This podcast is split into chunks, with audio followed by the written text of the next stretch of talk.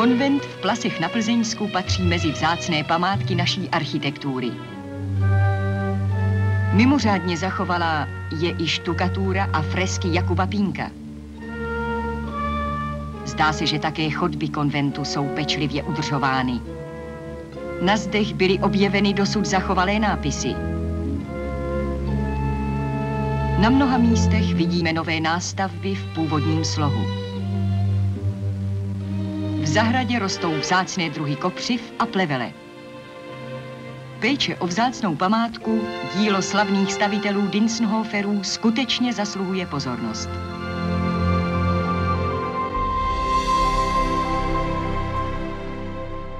Dobrý den, historie CS. Lid miluje památky, ale nesnáší památkáře, napsal jeden z našich hostů. A neb památková péče v České republice, její minulost, současnost i budoucnost. Pozvání přijali Rostislav Švácha. Dobrý den. A Richard Beagle. Dobrý den. Pane docente, proč lid miluje památky, ale památkáře nesnáší? Vy jste to napsal vlastně před 16 lety. Změnilo se něco od té doby? Ano a ne. E, vlastně ta první část té věty je skvělá zpráva. Lid miluje památky a to je hrozně důležitá věc, protože bez vztahu k památkám památková péče zanikne, nebude. Jo? Památková péče musí být živý vztah. Ta druhá taky tak trochu platí. Ono je to takový, takový ten syndrom ne na mém dvorku, to znamená ve chvíli, kdy památkář se stará o nějaký zámek, na který se jdu podívat s rodinou, tak je všechno v pořádku. Ve chvíli, kdy mi říká, že opravdu plastová okna ne, tak začíná být velký problém. Vždycky je to o nějakém nalezení rovnováhy, vyargumentovat věci, ale říkám si, že možná, že památkáři mohou být vnímáni o něco lépe než dřív. A to proto, že oni jsou často vlastně jediní, kdo se pokouší nějak argumentačně i jinak oponovat záměrům, které třeba příliš intenzivně vstupují do historických center nebo obecně do krajiny, jaký známe.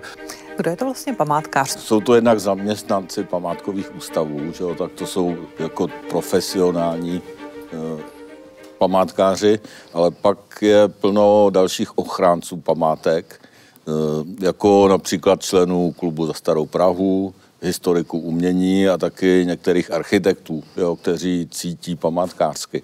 Představme si hypotetickou situaci, že budu vlastnit památkový objekt, budu ho chtít opravit a jak bude vypadat moje jednání s památkáři, co mi můžou doporučit, zakázat, přikázat.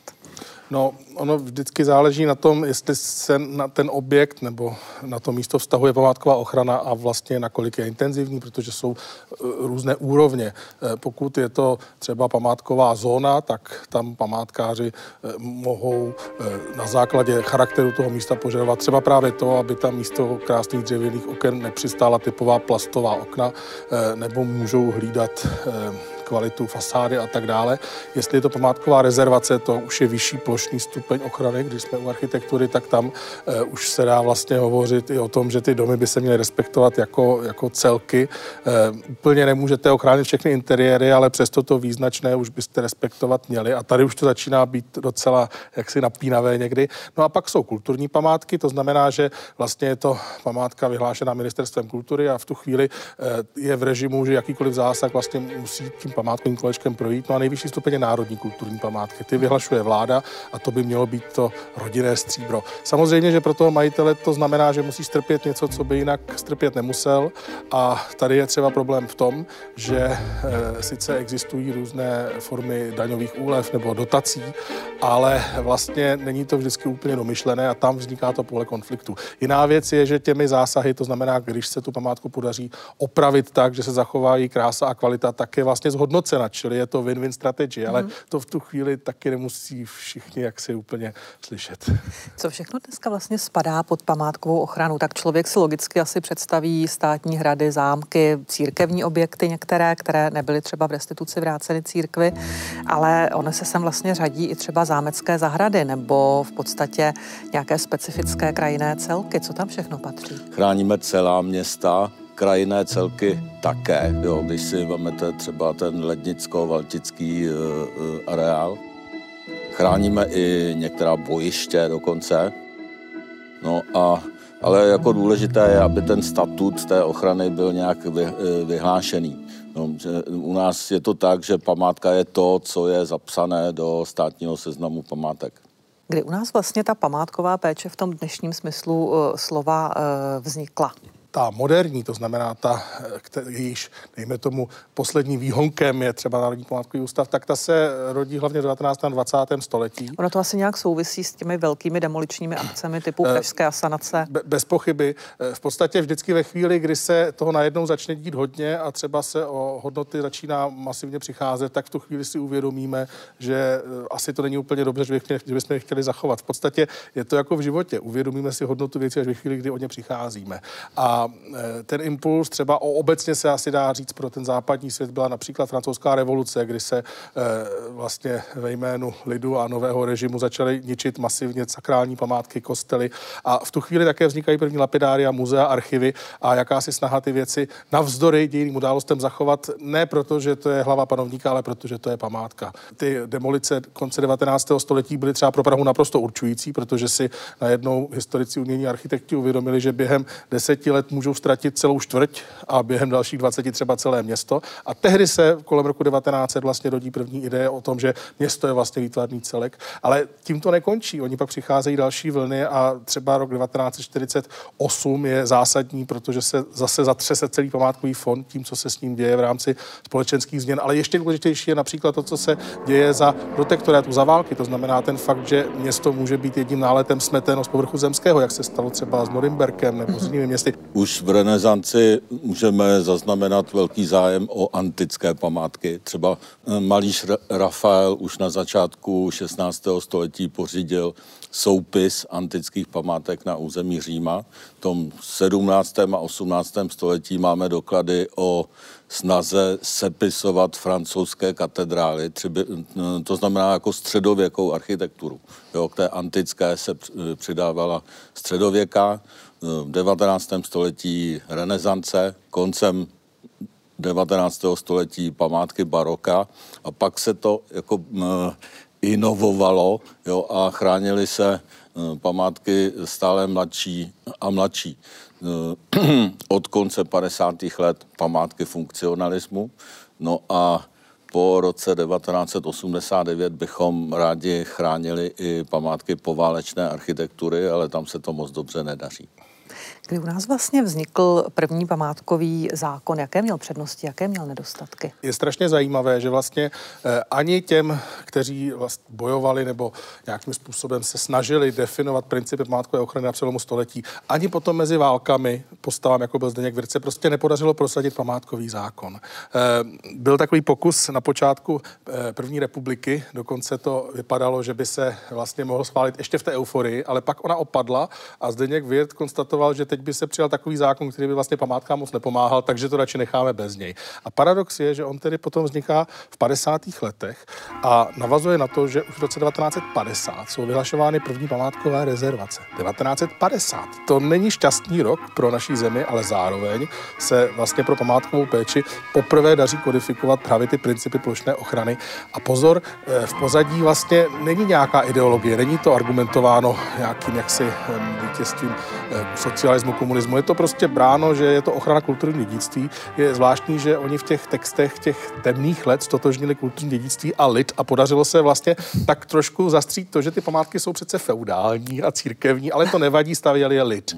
Takže v té, těch temných časech a možná jakoby trošku jako um, taková takový určitý kulturní alibismus toho režimu mm-hmm. se daří prosazovat první památkovou ochranu, první zapisovat první památky a nakonec udělat ty památkový zákon. Všechno bylo snažší, protože všechno patřilo patřilo všem. To znamená, že zmizela ta bariéra soukromého vlastnictví a nutností kompenzace zásahu a najednou to šlo. A co je zajímavé, a to je asi to nejdůležitější, že vlastně za vyhlášením toho zákona stála pořád ještě ta generace, která zažila asanaci a boje na počátku 20. století. Je to zejména postava Zdeňka Věrta, který dokázal být vlastně nejvyšším památkářem na ministerstvu eh, a kultu za první republiky a pak dokázal vlastně tu též roli nějakým způsobem hrát v těch 50. letech. Čili ta generace, která vyvodila první důsledky z toho plošného ničení Prahy na přelomu 19. a 20. století, dotáhla svou práci až do podoby památkového, památkového zákona, paradoxně v těch temných letech. Město Most, to myslím tohle staré město, bylo postaveno v minulém století. Ano, pokoj, kuchyň, bez příslušenství a tak všude dokola soused vedle souseda. A to jste už slyšel, že pod těmihle barabiznami je 100 milionů tun kvalitního hnědého uhlí? Slyšel. A slyšel jsem taky, že v tom novém městě, které se staví o kus dál, budou byty s ústředním topením, s moderním příslušenstvím i s teplou vodou. Když se posuneme jaksi do dalších let a desetiletí komunistického režimu, tak tam se často připomínají jednak třeba demolice některých velmi e, cených památek a někdy třeba i e, taková necitlivá výstavba v historických centrech měst, ale zase na druhou stranu někdy se taky připomínají takové ty velké záchranné akce. Nejznámější je asi přesun gotického kostela v Mostě, aby tedy e, nebyl, nebyl zdemolován, ale byl zachráněn. Dá se nějak zobecnit, jak se vlastně komunistický režim choval k památkám? Památkám, co převládalo? Je to opravdu zajímavá věc, proč vlastně ten režim chránil památky, proč se rozhodl jako chránit všechny památky. Jo, že tam nebyla žádná taková ideologická mm-hmm. selekce. A to zákonodárství eh, ve srovnání s jinými evropskými zeměmi i těmi demokratickými bylo jako velmi velkoryse. Jo. Co se ale tomu státu nedařilo, byly peníze.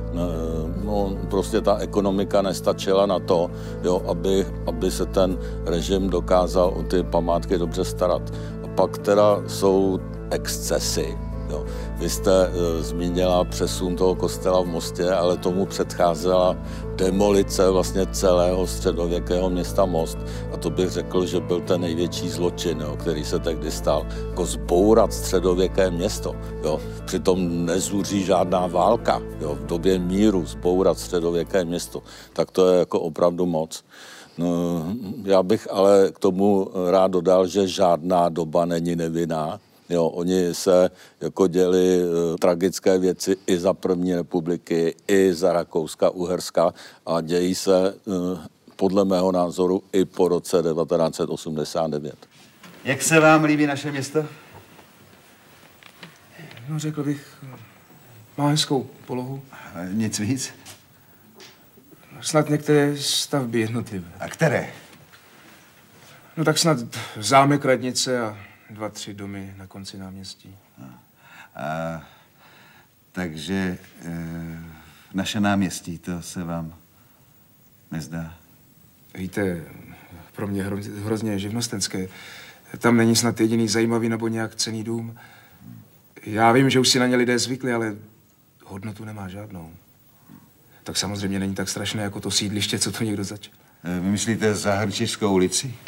Ano, tam, tam.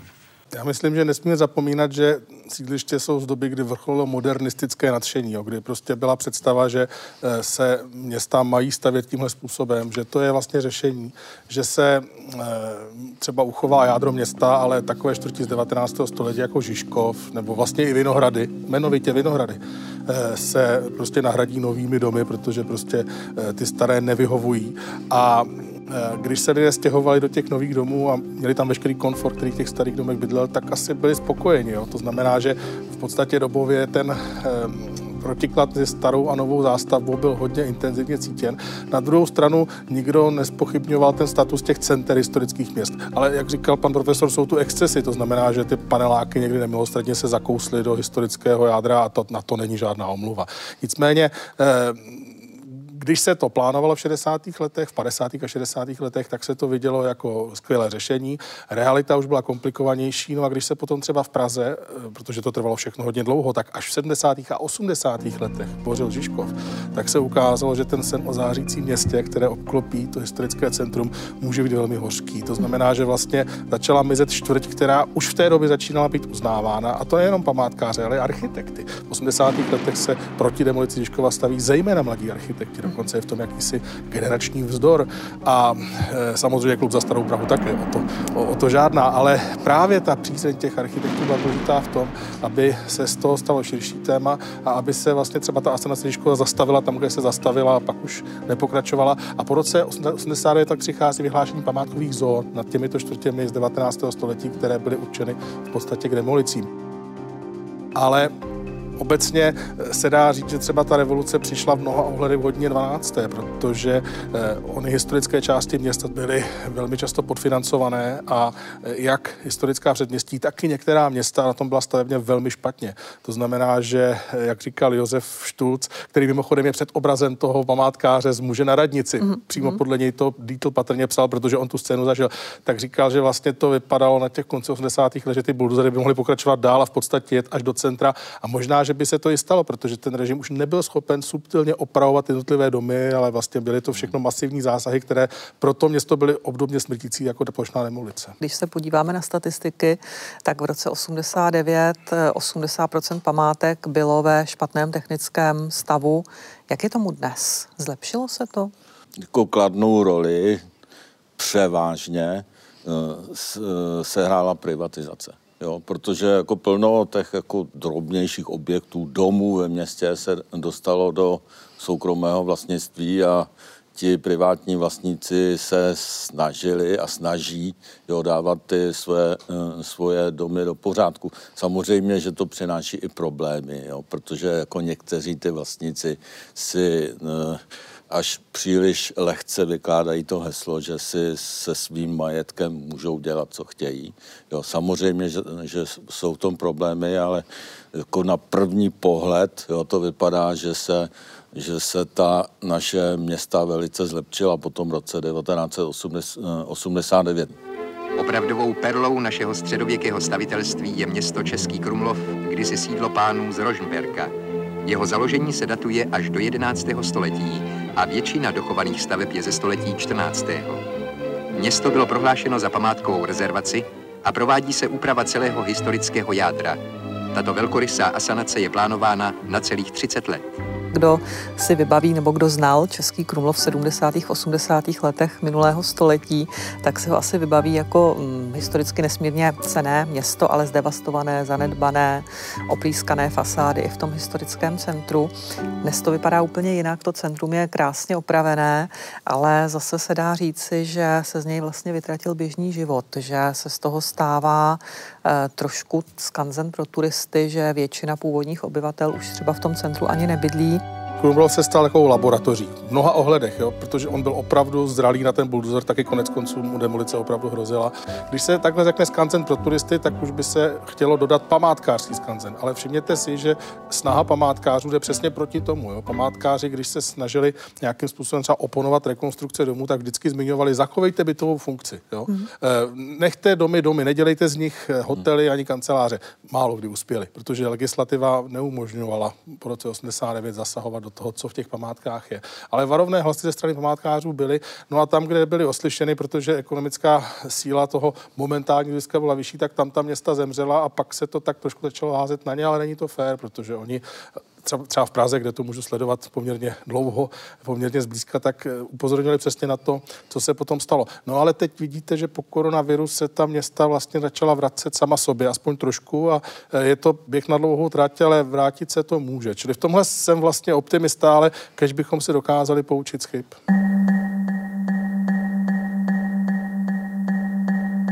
Před rokem 89 byl ten památkový fond poměrně široký. Některé témata, které ale daleko intenzivněji se pak diskutovala po roce 89, Eh, rezonovala už před rokem 89. Bylo to například průmyslové dědictví. Já pocházím z Ostravska a svou památkovou praxi jsem v Ostravě v 80. letech začínala, takže vím velmi dobře, že už v těch 80. letech probíhal velmi intenzivní plošný průzkum, který definoval hodnoty celé té mm, ostravsko-karvinské aglomerace. A myslím, že to byla velká výhoda pak právě pro restrukturalizaci průmyslu po roce 89, která samozřejmě byla zákonitá ze změnou společenské situace a byli jsme připraveni na to velmi rychle reagovat na obnovu a záchranu průmyslového dědictví. Už v 90. letech se prohlásily za památky jo, některé stavby z 50. let, jo, třeba Ostrava Poruba, jo, jako příklad toho socialistického realismu se, se prohlásil za památkovou zónu. Jo, při, přidali se k tomu i eh, některé stavby z 60. a 70. let asi tak do roku 2000 to šlo dobře, ale pak najednou jakoby spadla klec a, a e, mnoho těch e, staveb, které já osobně pokládám za architektonicky velmi hodnotné, zaniklo. Jo. Markantní příklad je demolice obchodního centra ještě v Liberci. Například, jo. Nebo naposled jsme prožívali tragický osud toho pražského transgasu. Že jako pro mladé lidi je to velký objev, ale ty starší generace to prostě ještě dostatečně ne- neakceptovali a to teda bohužel platí taky o ministerstvu kultury, jo, které, které je té architektuře 60. a 70. let nedostatečně vstřícné. Když si porovnáte, kolik staveb z první poloviny 20. století, jo, to znamená od secese do funkcionalismu, je chráněných a kolik je chráněných staveb z té poválečné doby, tak je to hrozný nepoměr. Památky brutalistní architektury jsou památky, které se na našem území nachází, které běžně ve světě už jsou dnes chráněny, ale u nás stále ten vztah k tomu eh, hledáme. A teď myslím eh, především ze strany exekutivy, která činí ten zápis do ústředního seznamu kulturních památek. Co se týče eh, těch dvou památek, které v posledních letech rezonovaly, ať je to Hotel Praha anebo Transgas, tak já osobně se domnívám, že jestli některá z těchto dvou památek měla být prohlášena za, eh, za památku, tak je to právě Transgas. A to především proto, že ta stavba je typologicky výjimečná, že byla originální architektonicky a výtvarně ale přitom i mm, přinášela zcela nové technologie, nové technické řešení a originální využití materiálu. Ale je pravda, že poměrně brutálně vstoupila do toho urbanismu dolních Vinohrad, ale ona už se málo ví o tom, že vlastně respektovala nějaký urbanistický koncept, který bohužel nebyl realizován.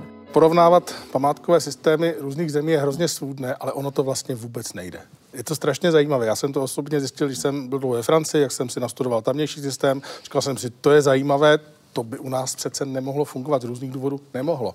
Francouzská památková péče má jiné kořeny, úplně. E, Rakousko nám může být nejblíž, protože s námi sdílelo ty kořeny kolem roku 1900, ale taky je to jinak. To znamená, památkový zákon, ať, ať chceme nebo ne, reflektuje e, jaksi e, tu paměť a zkušenost toho konkrétního společenstva, v našem případě tedy státu. A na to, že ten zákon je z roku 87, tak vlastně si myslím, že se osvědčil skvěle. Ale má své problematické momenty a jedním z nich je taková taková schizofrenie, která vlastně eh, vyplývá z toho, že eh, ten zákon byl původně postaven na tom, že máte odbornou organizaci, památkový ústav, a pak je výkonná organizace, to znamená nějaký odbor na, na okrese nebo na městě. A ta odborná organizace měla dát svůj názor, protože ta je k tomu přímo zřizována, určena a na tom okrese to měli prostě administrativně vyřídit, aby nebyla zatížena. Ta a to je taková ta často diskutovaná ano, dvojkolejnost. dvojkolejnost. Uh-huh, uh-huh. On, to je výraz naprosto nepřesný, ale vlastně trefný. Pra, právě právnicky, eh, jak si kolegové z ministerstva ho neslyší rádi, ale je to tak, jako kdybyste na dvou kolejích měli dvě instituce, které si navzájem dokonce můžou protiřečit. Jo? Mm-hmm. Na, na spoustě míst to funguje pořád stejně dobře, památkový ústav je respektován, ale v Praze, kde je koncentrace všech různých záměrů, tak se z toho stal vlastně systém dvojí památkové péče, s tím, že ta takzvaná magistrátní, ta má prostě navrh, protože má poslední slovo a vyvinul se i takový systém, že když prostě někdy eh, ta památková péče magistrátní nesouhlasí s tím, co si památkáři myslí, ve většině případů s tím, že některý projekt je příliš razantní nebo že chtějí zachovat nějakou stavbu, no tak, tak dlouho hledají důkazy, až najednou jich je dost na to, aby se řeklo, že ten památkový ústav vlastně nemá úplně pravdu. Najednou se zjeví posudek, který vlastně říká, že, že to je všechno jinak a teď se dá na jedna, jeden argument, druhý argument, podíváme se, co převáží, a i ta jsou tam dvě patra navíc. Čili je to takový systém, který bohužel vede k tomu, že lidi nemohou mít důvěru v památkovou péči, když máte dvě instituce, každá říká něco jiného, každá se tváří jako památkáři, ti ostřílení už vědí, že ti, ten, ta odborná složka, ta, ta vlastně na to tolik hledět nemusíme, pojďme se hlavně bavit s tím magistrátním odborem, což u těch odborných památkářů potom logicky vede k určité frustraci, protože vy se snažíte a pak vás někdo s razítkem takhle jako přebyde. No, eh, tohle by se mělo napravit. Tohle by se mělo napravit. Problém je, že ten náš koncept jaksi správního eh, řízení eh, tu pozici NPU, aby byla nějaká samostatná, silnější, vlastně nezná. To by se z ní musel stát památkový úřad. To znamená, že by to NPU vydávalo to razítko ale tam je pak riziko, že by to asi už nebyla ta odborná instituce, ale mnohem hmm. víc jaksi úřad, který pak zase by na sebe natáhl spoustu těch negativních jevů, které známe z té výkonné složky. Je to složité, ale bohužel pro publikum, pro ty, kteří milují památky a nemusí milovat památkáře, je to nepřehledné a tomu hmm. oboru to neprospívá. Ti magistrátní památkáři v Praze nerespektují e, stanoviska pražského pracoviště Národního památkového ústavu a to též platí o Olomouci. Jo. Já, já si myslím, že tady ten nesoulad má takový skoro patologický charakter. Jo. Že kdyby oni se, ti praští magistrátní památkáři, tak nechovali a kdyby v Olomouci se nechovali podobně, podivně, tak by to docela fungovalo. Já bych radil v tomto případě porovnat ten náš systém s tím, jak pracuje památková péče na Slovensku, protože tam ta dvojkolejnost není. Tam je opravdu jednokolejná památková péče. Když zjistíme, že na Slovensku to funguje lépe, jo, tak bych už nebyl o správnosti té dvojkolejnosti tak přesvědčený. Ale ta, tady je ještě jeden problém, že jako normální lidé vlastně nerozeznávají, jo, kdo je na které koleji. Oni jako dávají všechny ty památkáře do jednoho pytle a to asi není správné. Ten zákon je poměrně dobrý a Jestli mám říct nějakou vadu, který ten zákon má, tak to, že bohužel nereflektuje všechny mezinárodní úmluvy, ke kterým Česká republika po roce 89 přistoupila. A jednou z těch nejvýznamnějších je právě úmluva o ochraně mm, světového kulturního a přírodního dědictví. Stejně tak nereflektuje plošnou ochranu tak, jak bychom potřebovali. Nedefinuje vlastně pravidla a nástroje pro uh, zajištění památkově chráněných území, tím myslím například tvorbu plánů ochrany. To jsou asi dvě nejzávaznější mm, chyby toho zákona. A pokud bych eh, měla říct, jak dál postupovat, tak já osobně bych se přikláněla k novelizaci stávajícího zákona, kde by se propsaly právě ty potřeby současné památkové péče, tak aby mohla opravdu eh, plně naplňovat veřejný zájem o ochraně kulturního dědictví. Národní památkový ústav, krom toho, že tedy se vyjadřuje k tomu, co se děje s památkami, tak je také správcem hradu a zámku. To je, to je zase strašně zajímavá věc, že dějinými okolnostmi, to znamená poválečným vývojem, se jaksi ve správě státu ocitlo spoustu objektů, včetně jejich vybavení a e, tyhle objekty byly zase v těch 50. letech, kdy se mimochodem mnoho zámků a hradů dalo na naprosto jaksi nehodnotné účely a mnohé se taky vyplenily, tak se přesto podařilo vytvořit soubor hradu a zámků, které se začaly i za těch temných časů chránit. A to je jádro hmm. toho, co památkový ústav spravuje a na čem si taky tehdy tak trošku mohl trénovat tu památkovou péči v praxi. A teď je to vlastně taková výkladní skříň hradů, zámků, ale patří tam třeba i ty ostravské industriální stavby, které jsou eh, vlastně spravovány památkovým ústavem, které nikdy nebyly předmětem nějakého komerčního zneužití, mm-hmm. protože eh, ty sbírky a to, co tam je v archivech, na těch hradech a zámcích, vidíte jenom část, to, co je v depozitářích, to je samozřejmě ještě významnější. Tak to se podařilo i v divokých 90. letech vlastně uchránit a e, dá se říct, že to je takové národní stříbro, které e, památkový ústav spravuje a které je mimořádně důležité a které by mělo zůstat právě v tomhle kulturním statusu. Čili on je takovým strážcem toho, že to za nějakých horších časů nevěříme a neřekneme si, no tak třeba tenhle zámek prodáme a zase bude, bude na něco pro státní pokladnu. Nebude. Jo? Musíme to střežit jako oko v hlavě. To pokušení vlastně s těmi objekty udělat něco jiného, tak to bylo vždycky veliké. Třeba když vznikaly kraje, tak už to vypadalo, že by ty hrady a zámky mohly skončit pod těmi kraji a to by bylo něco, přátelé. Bohužel po roce 89 se setkáváme s velkým vykrádáním církevních památek, a to především těch odlehlých anebo opuštěných eh, v Sudetách, eh, v oblastech, které nebyly tak pod kontrolou. V té době, v první polovině 90. let, zmizela celá řada barokních eh, památek, které, a teď myslím movitých památek, které byly v našich kostelích a mnohé se nepodařilo eh, dohledat. Mizely na mezinárodních aukcích a jen část z nich se vrátila do České republiky. Toto já považuji za největší ztrátu, že jsme nedokázali vlastně uhlídat tento typ kulturního dědictví, protože jsme nečekali ten obrovský nápor vlastně eh, zlodějů a spekulantů, eh, kteří si vyhlídli eh, tuto mm, oblast jako jednu z, ze zdrojů svého podnikání. Hned dvakrát jel Vítězslav Jandák dnes na Pražský hrad. Poprvé dopoledne. Prezident s ním chtěl ještě před jmenováním ministrem hovořit. Bylo to nesmírně příjemný rozhovor a hlavně jsme si řekli, že v těch rozhovorech budeme pokračovat dál. To je, myslím, dneska všechno. Konkrétně ptal se vás na ty vaše... No, strašně široké, já na to nemáme čas, abych vám teď v tomhle momentu odpověděl. Bavili jsme se například o ochraně památek. Všecko. Pane profesore, jak se vlastně díváte na kompetentnost polistopadových ministrů kultury? Snažili se alespoň třeba někteří z nich o promyšlené změny památkové péče, anebo e, se dá říci, že spíše ne, že to spíše bylo hledání tápání bez nějakého jasného výsledku?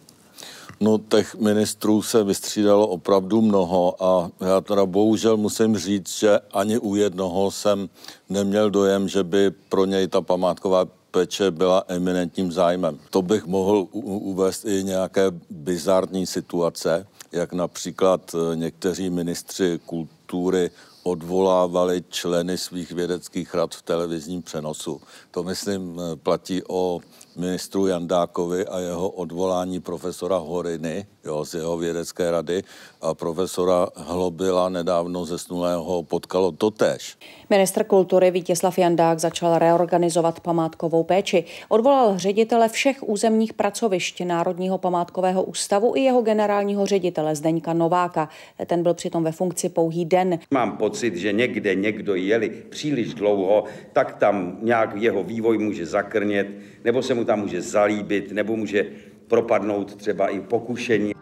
To, to byla naprosto bizarní situace. Nový ministr, který byl známý hlavně pro své herecké kvality, vlastně se rozhodl ten obor radikálně proměnit tím, že odvolal všechny ředitele najednou, pozval si je k běžné poradě a všechny je odvolal a začal ten obor obsazovat svými lidmi. Jo. Tehdy jsme tomu říkali, že památková péče v nucené správě, protože jinak se to vlastně nazvat nedalo. A mělo to různé pozadí, důsledky byly, důsledky byly opravdu pozoruhodné, ale eh, co bylo tehdy strašně zajímavé, důležité, ten obor se semkl a podařilo se vlastně tuhle krizi přestát a následně se to podařilo vlastně eh, napravit i, že, i tak, že místo nově jmenovaného ředitele Tomáše Hájka, což byl takový velmi zvláštní člověk, velmi zvláštní člověk, který s tím oborem byl spojený takovým dílčím způsobem. Fascinující byly jeho úvahy o památkové péči v kontextu setkání s mimozemskými civilizacemi, jo, co by vlastně obstálo. E, jako meziplanetární ano, ano, památková případ, péče. Ano, ano. To, to bylo opravdu surrealistické a naštěstí se podařilo tohle intermeco poměrně rychle napravit a vlastně pak se ústav znovu stabilizoval. Ale tyhle krize možná ten obor nakonec mohou i posílit. Jo, ale bylo to vlastně velmi, eh, velmi na jednu stranu úsměvné, na druhou stranu, na druhou stranu mimořádně nebezpečné, protože památková památková péče není politický obor. Prostě není a nemá být. E, mimochodem, na památkové péči vždycky nejúžasnější, když ty výsledky nejsou vidět. To znamená, když se nezboří dům, když se nenastaví, když prostě je zachován, nebo se tam přidá něco kvalitního, co s tím harmonuje, protože to samozřejmě možné je. No a e, to ten obor dělá bez ohledu na nějaké politické tlaky, situace a tam prostě nemají co dělat. Po roce 89 přichází světové dědictví. Česká republika přistoupila k úmluvě o ochraně světového kulturního dědictví v roce 92 a současně s tímto přístupem a ratifikací této smlouvy mezinárodní hned nominovala na seznam světového dědictví tři historická e, města, Prahu, Český Krumlov a Telč a všechna tři byla okamžitě na seznam zapsána. A v posledních dvou letech se nám podařil samozřejmě e, zápis dalších památek. Naposledy e, jsou to Lázeňská města, sériová nominace, kterou řídila Česká republika. Řada našich památek, Kutná hora, eh, Telč, Český Krumlov a podobně je vlastně součástí eh, světového dědictví UNESCO. Je to výhoda, je to i závazek. Konkrétně třeba v Českém Krumlově se vlastně pořád cyklicky vracejí ty diskuze o tom otáčivém hledišti v tamnější zahradě, protože samozřejmě jaksi konceptu UNESCO tohle to neodpovídá. Památkáři to hlediště odmítají, řada návštěvníků Krumlova už si na to zvykla, už to bere jako tradiční součást toho místa. Hlediště se vlastně zastali i mnozí politici, že by tam mělo zůstat. Na jeho zachování vlastně vznikla petice. Jak to vidíte vy? že tady se opravdu střetávají dva legitimní kulturní zájmy, že jo, ta, to divadlo, jo, to je velká atrakce. Já si na něj pamatuju jako dítě, jak jsme se těšili, jo, že tam e, na pionýrském táboře ho půjdeme navštívit a pak pršelo a, a prostě jsme to neviděli. To by mě teda zajímalo a od toho by právě tady měli být ministři, aby ten rozpor e, vyřešili. Jo, ten rozpor mezi, mezi, mezi tím památkářským, památkovým zájmem a tím, a tím vlastně divadelním. A určitě to je řešitelný problém. Ono, e, ta ochrana UNESCO, to je opravdu, myslím si, jako pro nás velká čest, jo, že my máme jako opravdu hodně těch památek, Eh, se statutem UNESCO. Mě trošku znepokojuje, co se děje v Praze, protože já jako cítím jo, takové tlaky mezi developery třeba, jo, že ta ochrana UNESCO je moc velká a že UNESCO nám nemá co nařizovat a že nejlepší by bylo, kdyby vůbec jako Praha v tom UNESCO nebyla. To teda by mě velmi zlobilo. Jo, a jako srovnávám to jako se snahou jako dalších míst v českých zemích, které by tam rády byly.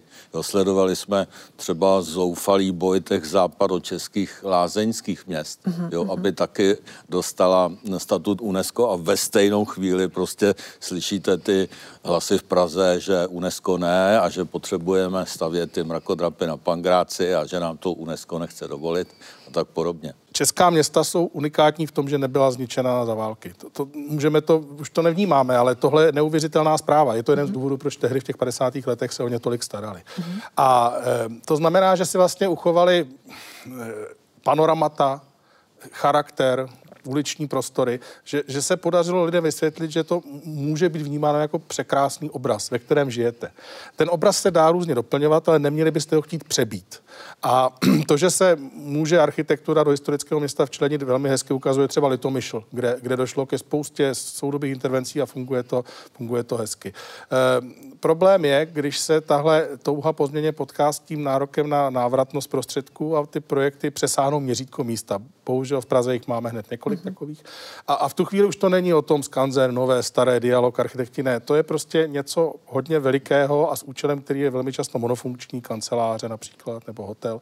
A to je prostě něco, co tomu organismu města vlastně nepomůže. A to není dokonce ani hledisko památkové, to je hledisko architektonické, urbanistické. Prostě město funguje, když je polifunkční, když je dobře obýváno, když ty budovy nějakým způsobem reflektují, respektují svoje okolí a pak mohou být i velmi současné.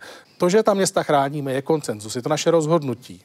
Ale uvědomme si, že to, jakou, jaké kvality mají a to, že se nám podařilo udržet, je obrovská hodnota, která vůbec nevylučuje, že ten obraz budeme nějakým způsobem doplňovat, ale nesmíme ho chtít prvoplánově přebít. Já bych sáhla ještě po příkladech mimo pražských, kde se prolnula vlastně historická architektura s tou moderní. Hrad Helvštín, kostel v Neratově. Co si třeba myslíte o těchto stavbách? Helvštín jsem uh, nedávno navštívil.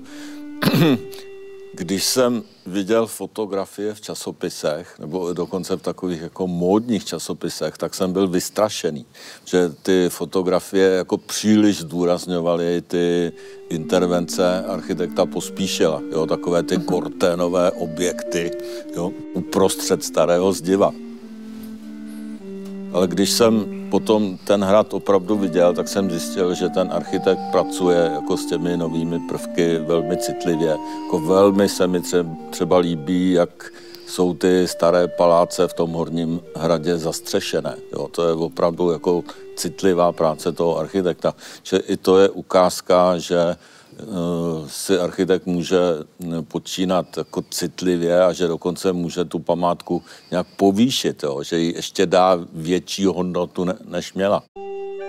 Halštýn je velmi specifický a to z jednoho prostého důvodu protože to je v podstatě eh, zřícenina, která byla bohužel od 70. let dostavována a to nezrovna eh, citlivě. Tady probíhala rekonstrukce hradu Helvštína a to v rozporu ze zájmy památkové péče a mnohdy proti názoru Národního památkového ústavu.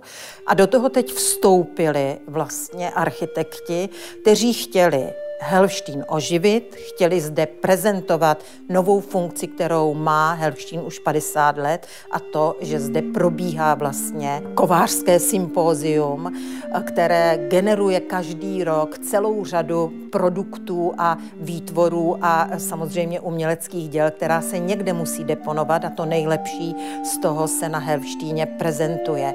Čili ta prezentační rovina je tady také velmi důležitá.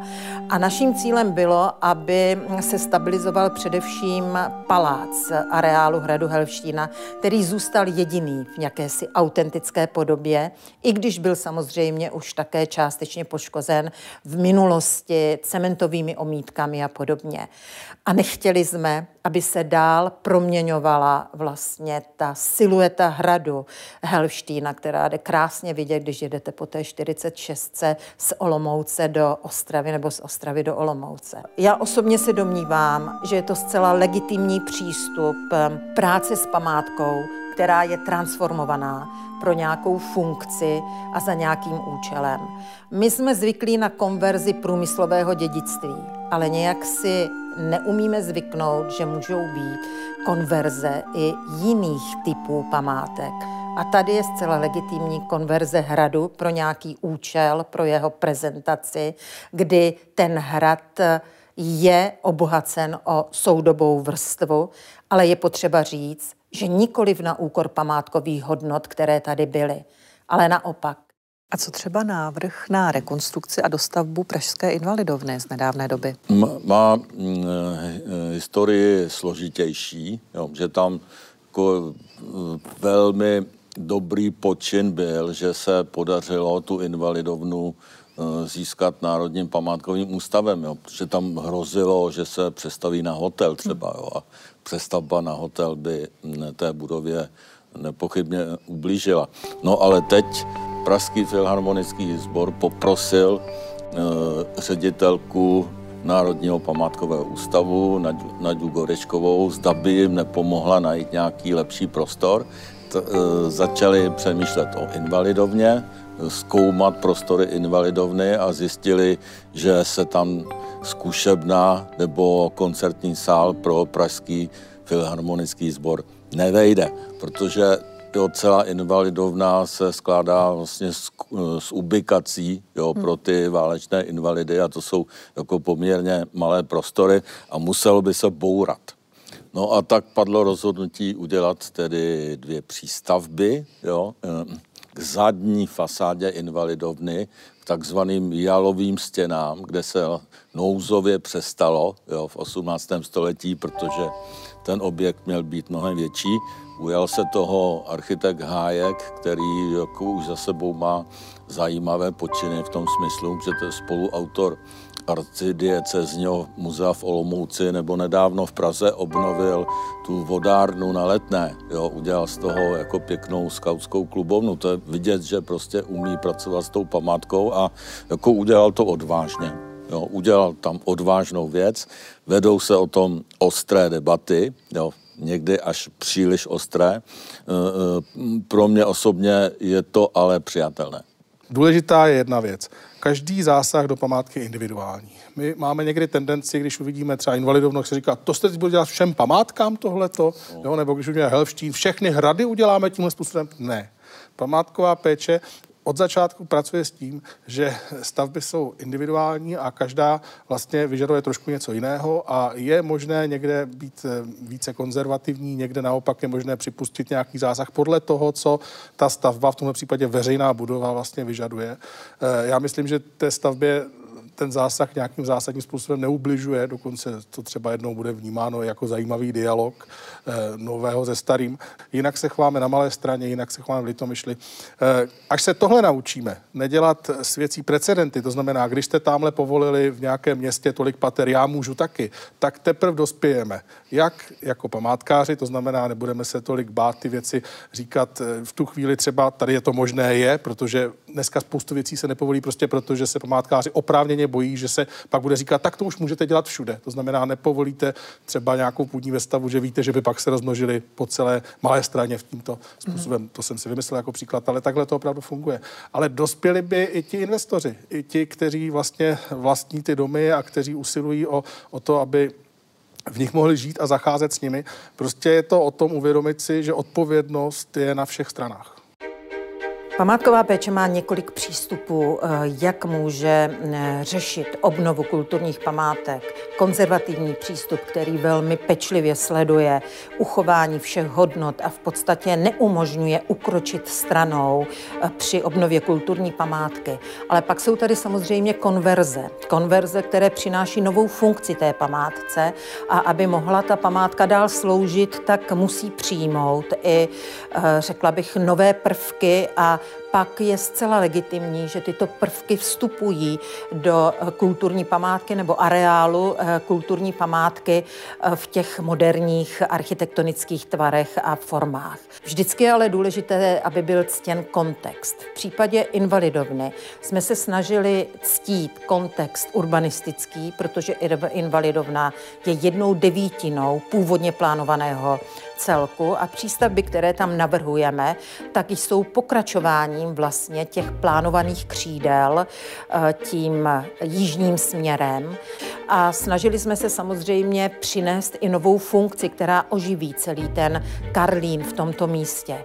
Invalidovna je specifická tím, že se vlastně nachází na hranici starého a nového Karlína. Starý Karlín 19 stoletový je eh, z té západní strany Nový Karlín, který se eh, vlastně vyloupl hlavně po povodních v roce 2002, je z té východní strany. A mezi tím se nachází invalidovna. Invalidovna, která byla do, té, do toho roku 2018 uzavřena veřejnosti. A my bychom velmi rádi vnesli do invalidovny novou funkci. Udělali s ní komunitní centrum, které bude propojovat starý a nový Karlín. Mravkodrapy na Pangráci, které nějakým způsobem vlastně i ovlivnili vzhled Pražského horizontu, ale taky vlastně třeba projekt mrakodrapů v Holešovicích.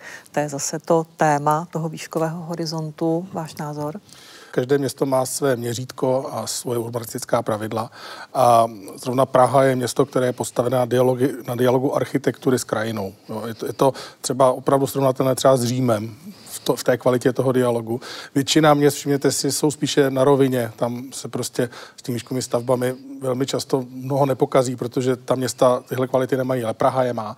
A pokud stavíte buď uvnitř toho amfiteátru, čili toho širšího centra, i Holešovice do něj patří, nebo na jeho horizontu, tak se vám eh, to měřítko těch staveb vždycky počítá do vnímání celku.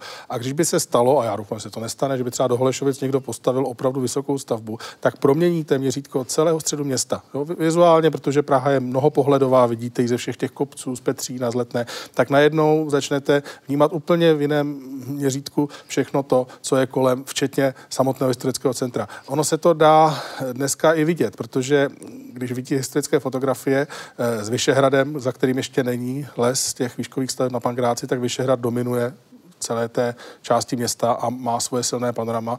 Tím, že má za sebou plot vlastně staveb, tak už ho takhle nikdy nikdo vnímat nebude, v podstatě zaniká. Mm-hmm. A takhle by se rozmělnila vlastně celá tvář města. Proto je to důležité a e, Mimochodem, když se do města bez rozmyslu staví výškové stavby, což je třeba z měst, která jsou nám blízká, příklad Bratislavy, kde se to prostě propustilo a kde se tyhle ikonické stavby, které jsou různě zajímavě jakoby tvarovány, tak když se tohle vlastně do toho města pustí, tak se stane jedna zvláštní věc. Ta města se začnou jedno druhému strašně podobat. Mm-hmm. Začnou být banální. Jo. Co vnímáte jako největší ztrátu v oblasti památkové péče po listopadové éry?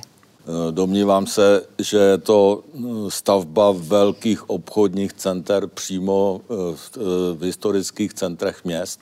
Paládium v Praze třeba. Jo, to mhm. podle mě je těžká rána, jo, kterou, z které se možná celý celý ten velký obvod kolem Paládia už nikdy nevzpamatuje. To tady se stalo v Brně s tím novým špalíčkem. Tak to jsou teda jako opravdu uh, nepříjemné incidenty. No a já teda musím znova opakovat to bourání těch hodnotných staveb z 60. a 70. let. To jsou jako opravdu velké ztráty. A řekl bych, že tahle ta vrstva je teď ta nejohroženější.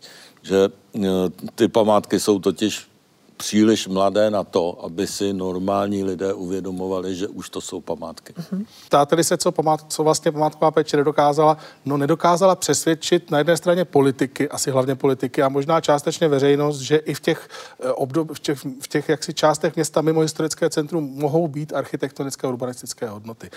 Přitom je to prostředí, kde je naprostá většina obyvatel. A když eh, vlastně si uvědomíme, že dneska nemáme prohlášenou žádnou opravdu jako modernistickou památkovou zónu, to znamená chráníme zónami města historická z 19. století, ale neumíme ochránit třeba sídliště Ďáblice, které má hmm. zjevné kvality, tak my tím lidem říkáme, to prostředí, ve kterém žijete, nemá ty hodnoty, ani se nesnažte, ale to není pravda. Není to pravda.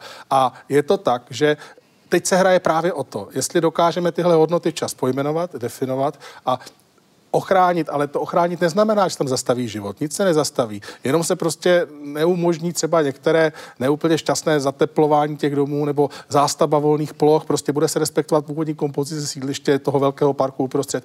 Vlastně to těm lidem dá podobný pocit stability, jakou mohou za, jak si zažívat v těch chráněných územích, protože to je na nich cené, ta stabilita. Pak je to znát i na ceně těch nemovitostí. Mm-hmm. Takže eh, tohle je problém a ten problém, my už na řešení máme strašně málo času. Možná, že už ho ani nebudeme moc vyřešit, protože když se nám nepodaří dost rychle přesvědčit, že tahle architektura může mít význam a že v tom lidé mohou vidět výtvarné hodnoty a že žijí v krásném prostředí, tak eh, to prostředí se zmizí, zanikne, zbanalizuje a budeme chránit ta centra měst, jsou tam nějaké předměstí z 19. století, ale to životní prostředí většiny lidí zůstane bez toho zájmu, který vedl k tomu, že jsme si začali všímat světa kolem sebe, začali jsme ho chránit a tím jsme se k němu vlastně přihlásili a stotožnili jsme se s ním. A to by byla strašlivá škoda.